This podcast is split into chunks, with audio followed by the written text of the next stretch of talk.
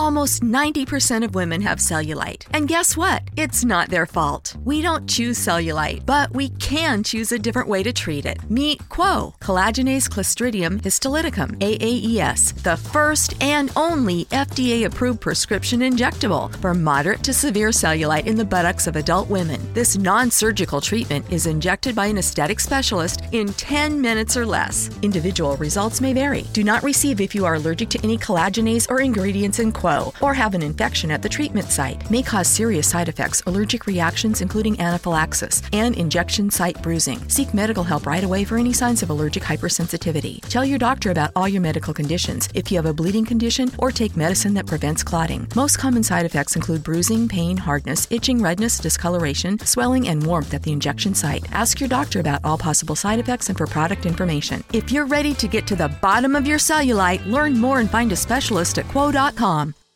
Freedom is never more than one generation away from extinction. That free speech is under assault like never before. Now more than ever, freedom is under its most pressing assault. This is what organizing looks like. Oh. This is what building power looks like. Hell yes, we're going to take your AR 15. Armed with the media, big tech, and the global elite, the left has control over my generation. It's time to stand up and fight for my generation. It's time to fight back against the teachers who push critical race theory. It's time to fight back against the principals who don't let conservatives come to campus. We have to work together to do this, but it is a worthy fight. And we have no choice. If we lose freedom here, as Ronald Reagan said, there is no place we can escape to. There's a major win by Greg Abbott in the Texas Supreme Court. North Korean defector is called racist by white liberals for reporting muggers, and a congresswoman who grew up in a socialist country rips President Biden for his policies underlining a socialist structure. All this on this episode of Let Freedom Ring. Hey guys, Noah Ring here, obviously, host of Let Freedom Ring. Thank you guys so much for tuning in. We do have Latham Saddler coming on in about eh, 45 minutes or so. Um, depends how long it takes us to get through these stories. So let's start with the Texas Supreme Court denying the request to, to restore pay. You see, what happens a lot is this is something I noticed that I, I wanted to talk about because, well, this is my podcast and I can talk about whatever I want.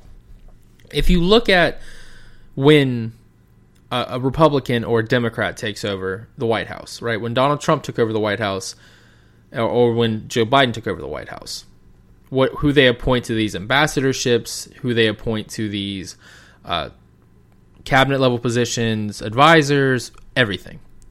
Who they put to appoint uh, to run the CDC, all these things, the FDA. Republicans, by and large, and it's not always 100%, typically appoint very successful businessmen or veterans or, or whoever, somebody who has real life experience.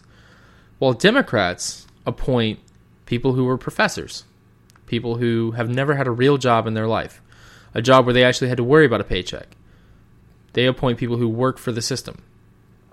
We learned that when Joe Biden appointed the head of the CDC, who now believes she's the Speaker of the House and can make policy. She was her entire job was a professor at a college in Massachusetts.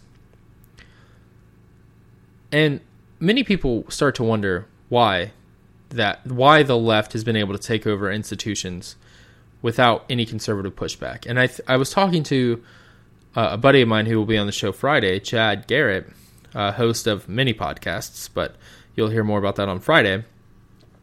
And he said, "Do you?" He asked me. He said, "Do you know why Democrats took over the institutions, the, the colleges, the high schools?" I said, "I said, oh, you know, conservatives want a higher paying job that that pays better and that's more rewarding and everything. He said no. He said conservatives went to war and liberals went to college and to draft the to dodge the draft. Which I don't obviously I'm not saying this is that there's no liberals who are brave and serve in the military. That's obviously not true. But by and large the hippie crowd went and went to college to dodge the draft while conservative patriotic God loving, God fearing, country loving Americans went to war and fought for freedom, domestic and abroad. And it shows you also the work ethic difference between Republicans and Democrats.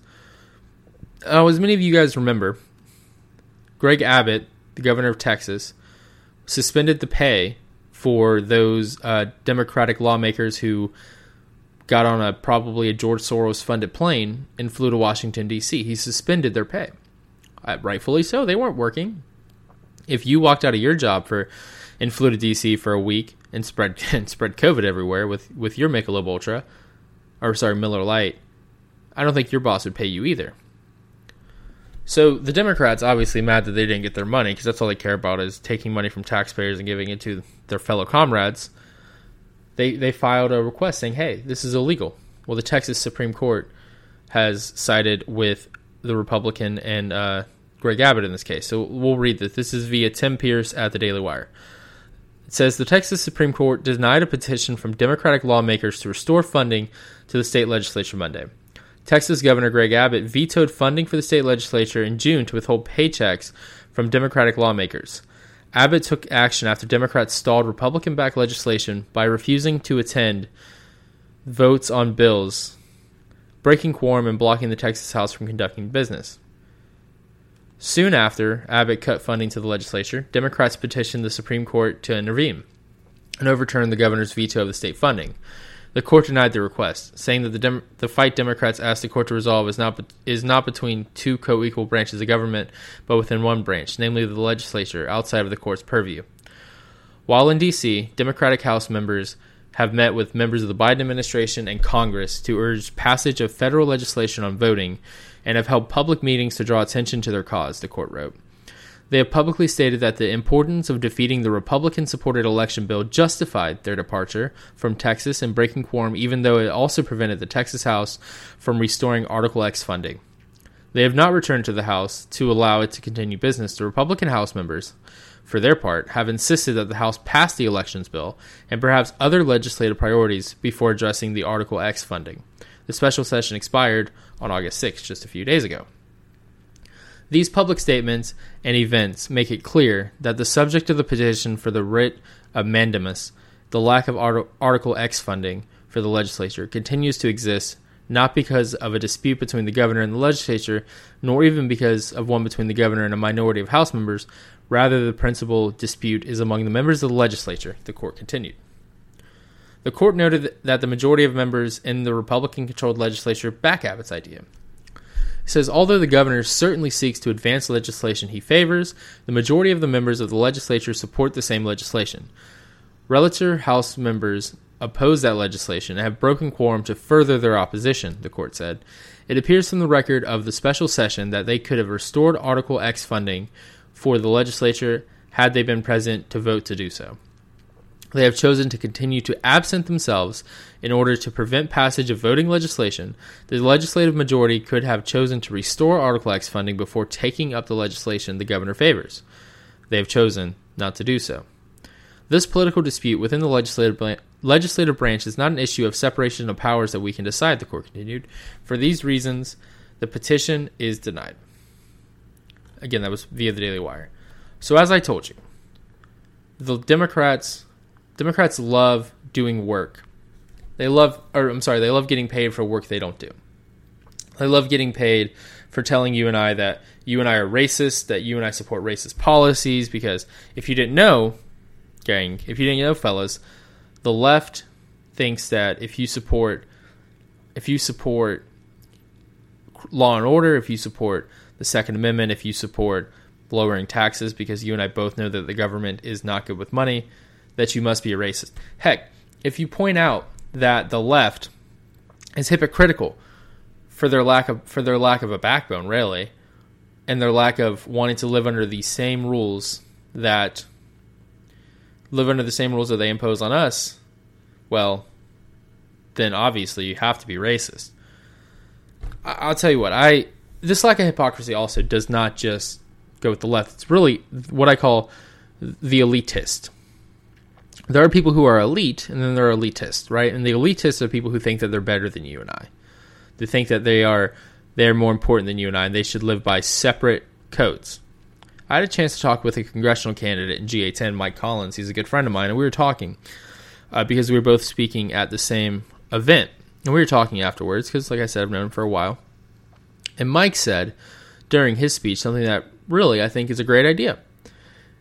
It said, I think for a year that we should take the health care plan that the United States Congress has, and we should take the health care plan that the veterans have, our, our brave men and women who served for this country, and we should switch them. We should swap them.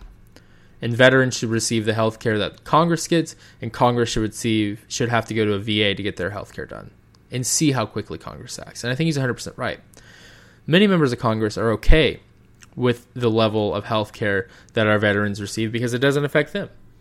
Many, the vast majority are not veterans who have disabilities and who who's are poor and whose entire health relies on the uh, relies on publicly funded health care.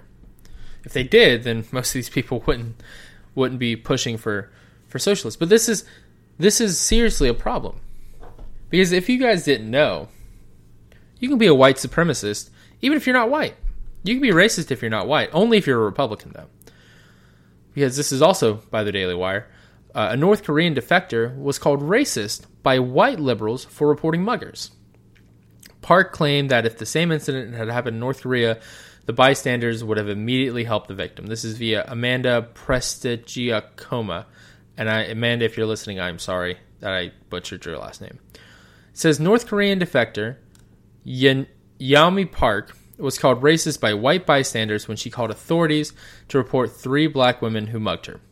Park 27 discussed the incident and the reaction from liberal bystanders during a recent episode of Joe Rogan's podcast, The Joe Rogan Experience. It's a great podcast. The North Korean defector noted that speaking openly about the mugging has made her, quote, an enemy of the woke simply because her muggers were black. Seems like Democrats aren't focused on the right issue to me. She claims about 20 people, many who she said were white, accused her of being racist for blaming the women for mugging her. Reported the New York. This reported by the New York Post.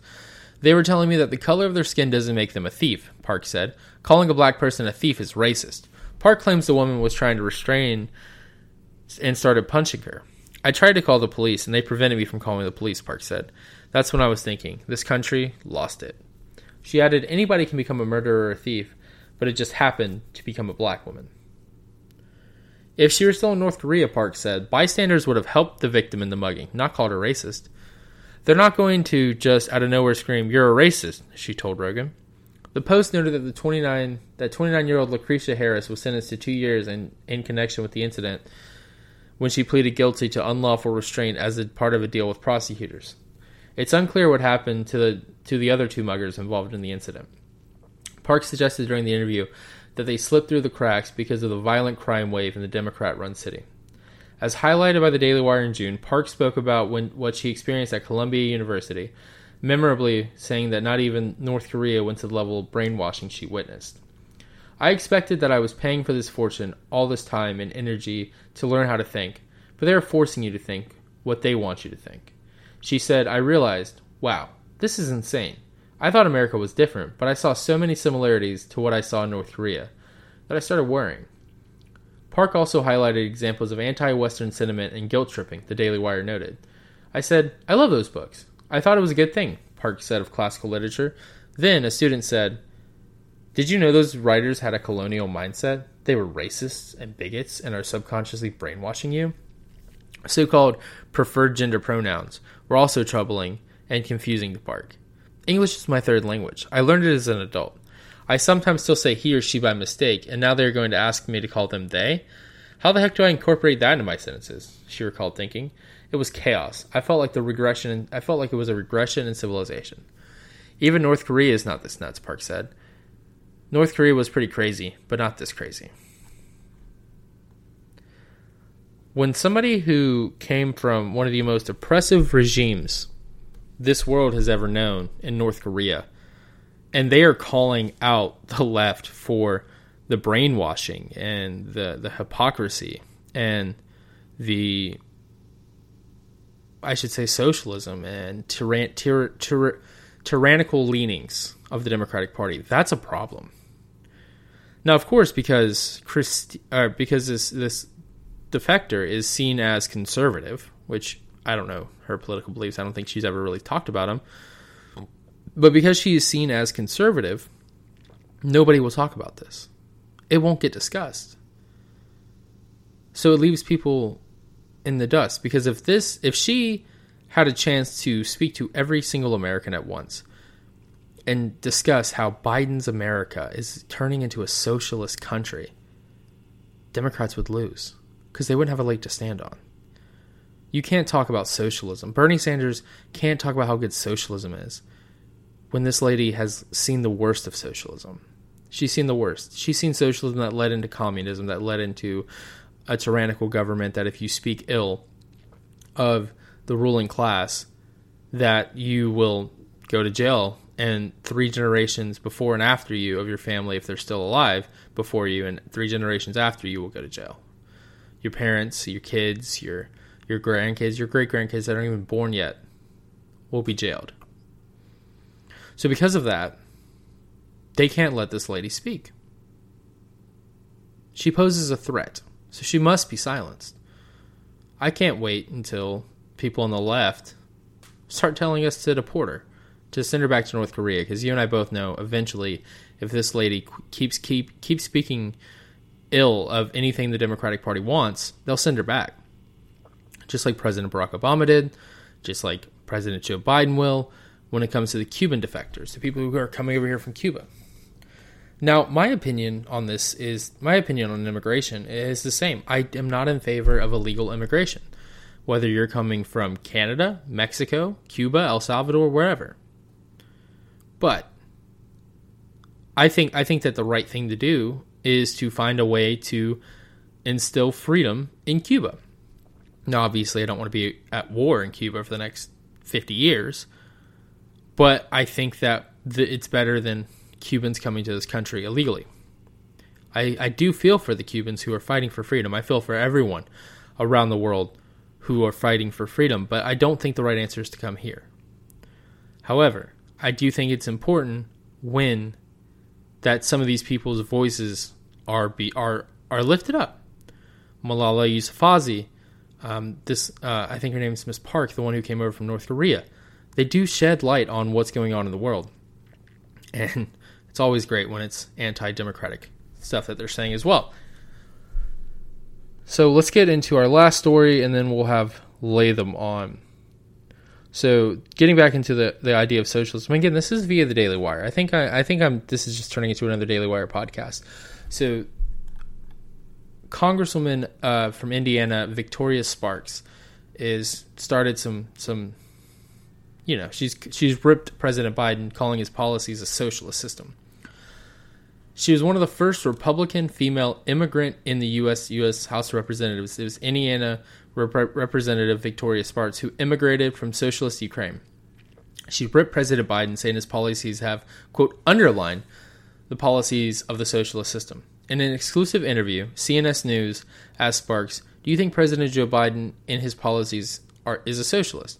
Or how would you describe his policies? She said, Well, I think there are two ways. And, you know, people kind of use words. There are two economic systems, right? One system where the decision is done by the stakeholders of the market, by private enterprise in the free enterprise system, Spartz answered. We exchange transaction and we decide, right, what you're going to buy, and you decide what you're going to pay, and we come to an agreement. We have this arm's length transaction.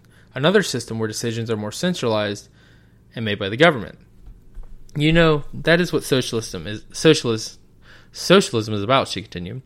Government intervenes in making a lot of decisions and providing, you know, really, you know, the centralized, you know, power, accumulation of centralized power. So if you look at about that, you know, I mean, a great example, you know, she says you know a lot, Congresswoman. All of the price controls, wage controls, when the government decides what is going to be paid in the market, when the government decides what the prices are going to be, when the government decides to start controlling assets and talking about public opinion, option insurance company, government owned assets, by pure definition, socialism by Karl Marx is when the government starts owning assets and owning companies. It, that's the definition of socialism. When government makes this decision for you instead of you, you that's is actually the definition of socialism. So a lot of his policy have underlined the policy of a socialist system. She charged. You know, I think it's unfortunate that the system that failed in a lot of countries, it took the Soviet Union 70 years to fail, now is being promoted in our country because its centralized government and decision making never works out. I think Margaret I think Margaret Thatcher said, "Until you run out of money, it works." Right? Because you do, and you see what's happening in countries like Venezuela. You know, you can see what's happening in countries like Cuba. There, these are countries that have the resources. They have good people out there. The system is just rotten from inside, and it's unfortunate that we promote some of them. For some background, the Ukraine was part of the communist Soviet Union from 1922 to 1991. Spartz was born in the U- in Ukraine in 1978 and immigrated to the U.S. in 2000. She lived under communist rule for 13 years. Spartz became a U.S. citizen in 2006 at the age of 22, and she's married and has two children. When she was asked about her background under a socialist system, Spartz answered, Life in a socialist country is not very easy. You know, it's when people talk about equality, it's really equality and misery, where you have a political elite and classes on top, and then everybody else is trying to be suppressed to be equally poor. Unfortunately, even a system like that, even a country like the Soviet Union had a lot of resources. Don't really, you know, don't stay like that forever and run out of money because the system is very inefficient and people don't like to be suppressed. There's a natural longing for freedom, you know, and you can do it for so long and it's really not freedom. Governments tell you when you're going to be in jail, you can be in jail. I think it's I think it's great. So I don't think I've ever told this story on this podcast before, but most schools require you, you to take economics and you to take a what's the word uh, a government class, whatever. My economics professor was a, a lady named Miss Nastase. She was from Romania. She lived under the Soviet Union, and we I remember I asked her once. I said, "What's your opinion what what was life like growing up under the Soviet Union? She lived under the Soviet Union, obviously, for her her her childhood. And she said there were bread lines, and she said you know there wasn't a lot of food. You know they had enough to get by, but never enough to you know grow or anything like that. And I think if people like Mrs. Stase, my my professor, who I was so lucky to have, were in every classroom, we'd be in a way better country. Because she, I remember there was this lady, or I guess girl, I don't know what you call her, who was in my class, who you know, everyone knew was kind of you know more left leaning student. And by the end of the year, she kind of had came around and she realized, hey, socialism doesn't really work. I mean, I mean, imagine she tries to tell Miss Nastase that socialism is the best thing ever. It would be kind of stupid because Miss Nastase grew up under the idea of socialism being terrible, which it is. But without further ado, I want to bring on somebody who has actually seen firsthand what happens in these tyrannical governments uh, during his service in the United States Navy. Latham Saddler. Latham, glad to have you on. Yeah, Noah. Hey, pleasure to be on the show. It, it really is an honor to be here and pleasure to connect with with all your listeners. Um, yeah, as you mentioned, I'm Latham Saddler. I'm I'm running for United States Senate to win this seat back from from Raphael Warnock next year. Uh, sort of a brief snapshot of my background is a proud son of Georgia. Was born in Atlanta. Uh, my mom's from South Georgia, small town called Bainbridge. I spent a lot of my time in the summer down there, and then went to the University of Georgia. Go Dogs! Go Dogs! Was having the yes sir was having the time of my life there, and then unfortunately 9/11 happened while I was a student there, and it changed my life forever, Noah, and it it set me on a, a, a pathway that took me in my 20s uh, to becoming a Navy SEAL officer. So I worked in New York City for a few years, went to graduate school at Georgia Tech for international affairs. I figured I needed to learn about the world if I was going to be leading troops overseas uh, in the in the war on terrorism. And then I I learned Farsi and Dari, which is what they speak in Iran and Afghanistan and parts of Tajikistan, and lived in Tajikistan for a full academic year. I did all sorts of crazy stuff, man. I backpacked through Afghanistan as a grad student, um, and then got in the best shape of my life. And at the ripe age of 28, put in my application to the Navy, got picked up to become an officer, and and shipped out to Coronado, California for SEAL training. And uh, man, I'll tell you, at that age, it was a miracle I made it through. As a Georgia boy, I was not a natural in the water, and I broke my foot in what's called Hell Week, and just I don't know. I look back on it, man, and it was just it was truly a miracle I made it. But what's fantastic is the Navy just leveraged the heck out of me uh, with my background, especially with those languages. So I deployed to Afghanistan, led a 25 man element in Iraq, uh, and then my last assignment of eight years total active duty was in the Trump White House served as his director for intelligence programs, overseeing uh, the Black Ops portfolio up there on the National Security Council, and it was just an incredibly rewarding experience. I mean, we we took it to our nation's adversaries, and I'm I'm mighty proud of the work we did up there. Transitioned out of the Navy after eight years. I've got a twin brother with Down syndrome, who's the closest person in my life, and he's going to come live with Melissa and the boys and me. We've got a one-year-old boy and a four-year-old boy, and uh, so I kissed my dream job goodbye after eight years. Ended up staying on board the Trump White House for an additional year as a White House fellow, uh, working on all domestic policy issues for that year. So I worked on workforce development and criminal justice reform. And uh, after two and a half years in the Trump administration, we packed our bags, came home to Georgia to raise our boys, and was on the leadership team over at Synovus. And then 2020 happened, and it and it uh, started feeling a very similar conviction that I felt after 9/11. Clearly, there's something wrong with our country right now, and as a national security guy, I'm very concerned about uh, about the challenges we face, not just abroad, which is which had been my focus, but but here at home. And I think we all know there's something wrong with our country. And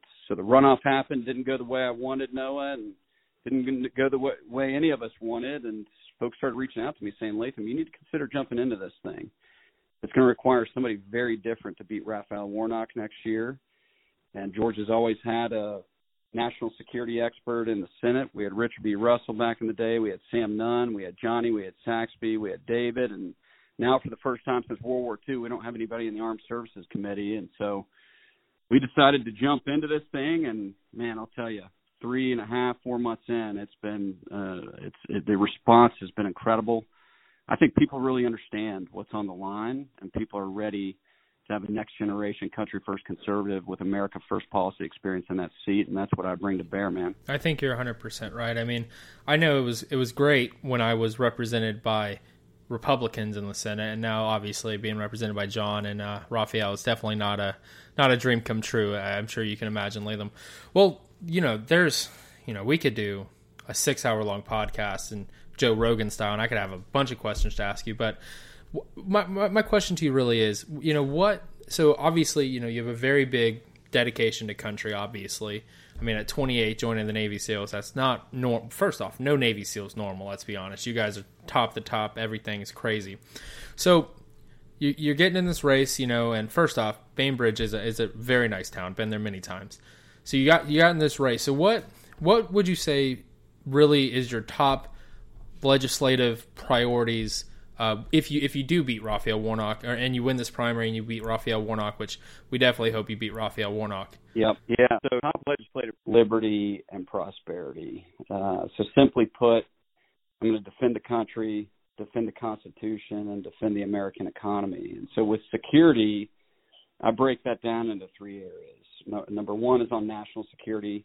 There are critical things that need to be done for the country. Uh, where I was perched uh, at the White House on the National Security Council, I got to see the the the blood and guts of our national security apparatus, both at the the Pentagon and the intelligence community, and they're doing fantastic work for the country. But there's serious reforms that need to be made to prepare for the the threats that are right around the corner, especially with next generation technologies that our adversaries have, and it's stuff most people don't know about. But it's, it's those institutional reforms, Noah. You can only get that done from Capitol Hill, specifically in a few committees on the Senate. The Senate Armed Services Committee, the Senate Select Committee on Intelligence, and the Senate Appropriations Committee, because they control the funding and the authorities. What's crazy is the President of the United States can't make those changes. You can only do it in a few of those seats in the in the United States Senate. And and the interesting thing is those senators don't always get the full picture that a handful of folks at the White House get.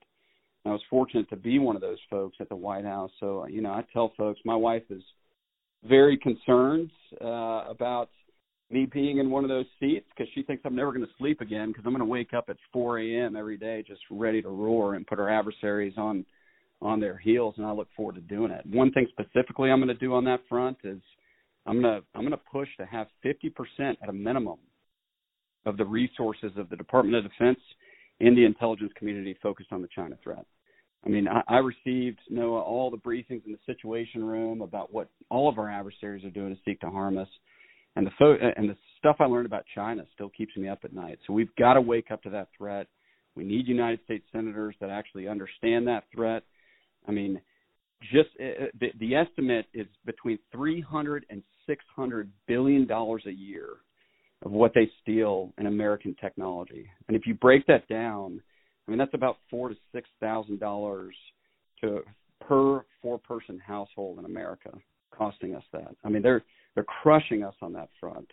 And we need we need senators that are going to stand up to that, not just on the military front, but also on the economic front. One of my ideas, uh, my my team loves loves some of my crazy ideas, but but I'm dead serious about this. One of the things I'm also going to push to get passed, which you can only do from Capitol Hill, is any Chinese product sold in the United States, Noah. This is actually my first time sharing it, so uh, honored to share it with your listeners. Uh, I, I want it's it's no longer going to be made in China. It will need to be labeled "Made in Communist China." I, and I'm I'm serious about it. My team laughed too. I said, "Hey, I, I'm I'm dead serious about it. I mean, Americans need to know where we're buying some of these products from, and and uh, it's it's it's time to make that abundantly clear that China is our adversary, and it's and and, and we've got to be strong if we're going to stand up and make this an American 21st century. So that's that's one. Also on security, obviously, every Republican candidate is going to tell you we got to secure the border. Um, we are all in agreement on that. Um, I think that we need to be we need next generation conservative leaders that actually understand how to do that in a complex and effective way. So we need the wall where we can put it. There's parts of the southern border where you can't put a wall. But we're the most innovative country on the planet. And there's companies that I've seen, Noah, that have next generation technology, specifically with virtual reality and artificial intelligence, that they can monitor those those those gaps in our border. And so I think we need a combination of a wall and a technological wall. And heck, the official number there's 11 million undocumented folks in this country. Uh, we, we all know it's far more than that. But even if we use that 11 million figure, Noah, I remind Georgians that is the population of our state. You're just, right. Just for perspective, that's that's and and it's still bleeding through. And so uh, what's going on right now is a travesty on the border. It's it's it's inhumane. They like to call us conservatives for wanting to secure the border. Inhumane? No, no. We're we're we're not going to allow the left to steal that high ground anymore on messaging, and and I intend to help win that battle for us. What's what's happening right now at the border is inhumane, and there's no arguing that. And then finally, obviously, we need election security. Uh, I, I, make the I make the case. No, uh, you know, they like to point out that 202 is voter suppression. I mean, because because of the requirement for an ID. Give me a break. Uh, voter suppression. I think the biggest form of voter suppression you can find is election insecurity, and and and that's why we need to secure our elections. Wait, if if if you've got good good citizens who are Georgians showing up and doing their civic duty to vote, and you don't have secure elections and you've got illegitimate voters voting, well, guess what that does? That voids out legitimate voters' votes. That is voter suppression. That is why we have to secure elections. And so that's security. And then we got liberty and prosperity, and I'll break those down quickly. Quickly, liberty, obviously being a being a team guy. I'm a big 2A guy. I own a ton of guns. Uh, uh, always will be a be a big supporter of the Second Amendment. But who would have thought we need to we need to actually defend the First Amendment? in this day and age, that's that's where we are, sadly. And we launched our campaign on Brett Baier on April 15th.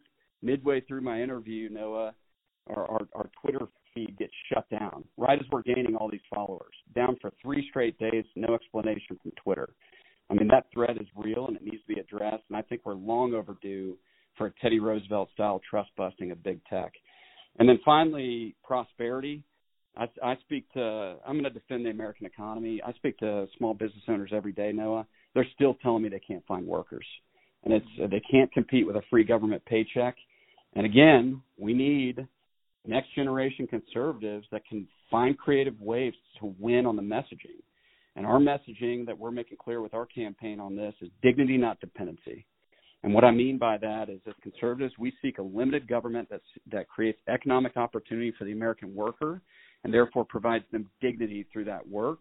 And we're literally seeing, as you well know, the opposite of that coming out of Washington today, with this big government full of false promises and creates this moral hazard dependency on our government. And so we've got to win on that front as well. So security, liberty, and prosperity. And man, I, I, I can't wait to get up there and uh, and get after it for for our state and for the country in that seat.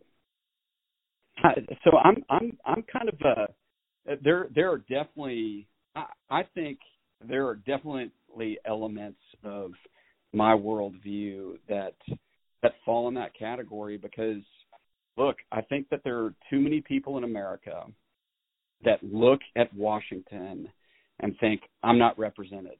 And before this last election cycle, uh, you know, Georgians, some Georgians felt that way. But man, I am on the trail every day with Georgians telling me we don't feel like we have two United States senators. We don't even feel like we have one United States senator.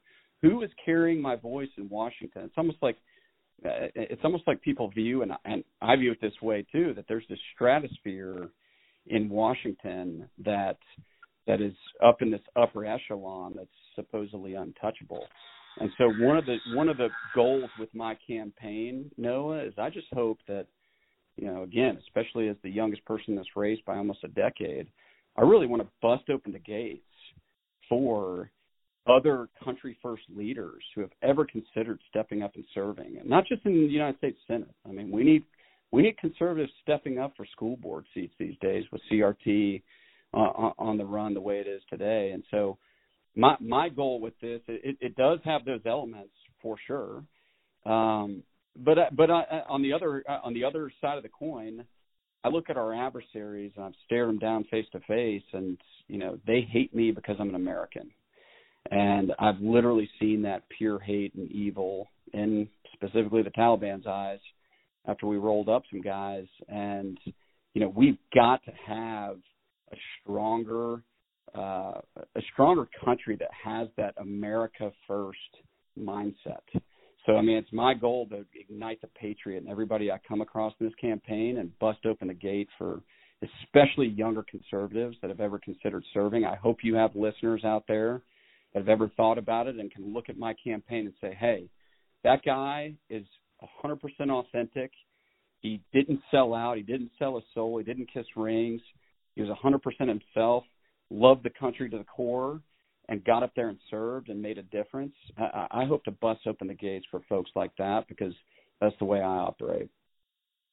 Well, I think you're, I think well you're, I think you're the best that your your story of the American dream, the the dream of Georgia. I mean, you know, I know how small of a town Bainbridge is. I mean, the the son of you know the daughter of Bainbridge, Georgia. You know, somebody from Bainbridge, Georgia, that you know through hard work and dedication, you know, went to UGA, went to Georgia Tech, learned all these things, and ultimately served in the White House, both in a military and a non-military role um, as a fellow. It's definitely a very American first story, and a very a story that shows how great America is. While you know Raphael Warnock and Jon Ossoff, you know, are are two U.S. senators, you know, think America is this evil place. So Latham, I think everyone eh, you know who's listening is gonna is gonna love you. In a minute, I'm gonna ask them where they can where they can find you. But I think you're ex- ex- exactly right about the border. Uh, we just had Congressman Carter on on the show uh, on Monday morning, and he he told me because he made two trips down, uh, one with President Trump and one um, with Doctors Caucus because he's a pharmacist. And I, first off, I didn't know pharmacists were doctors, but I learned that uh, thanks to thanks to Congressman Carter. So uh, he he t- he detailed and showed me how there was enough fentanyl caught so far this year alone to kill every American four times over. And I think you're also extremely right on the China issue. I personally believe one of the worst things that one of the worst pieces of legislation signed in my lifetime was in 2001 when Bush signed the free trade agreement with China because it gave China unfettered access. Because a Chinese company, most people don't know this, is is basically the Chinese government. So we're giving the Chinese government, you know, all of our information, and they're stealing it. They're, they're almost as bad as Amazon at it, at trying to put American companies and small businesses out of out of, out of business. So, real real quickly, um, you know, I'm going to run through some quick questions. You know, fire it off. Um, so, would you? I, I, assume that you would support SB 202 over SB 1, and, and that's currently in the U.S. Senate, right? absolutely, absolutely. And you know, I've defended 202 a number of times, and you know, if you, I tell folks read the bill, it's easy to defend. It, it's actually a pretty sh- it's actually a pretty short bill too. Right, exactly, exactly. And then of course, we're seeing the opposite of that today over over what, um, particularly uh, Senator Warnock. I mean, he's he's champion. He's the champion of this of this you know legislation out of Washington to take over elections, and I think it's.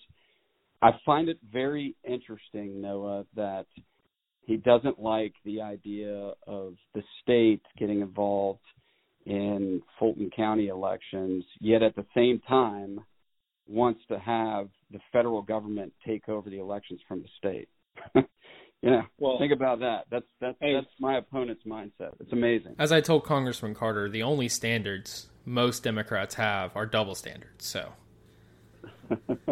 I, I, do want to tell a funny story uh, before I let you go, and let, and then obviously let them know where they can find you. Do you remember at the state convention back in June when I thought the raffle was for the gun, not for.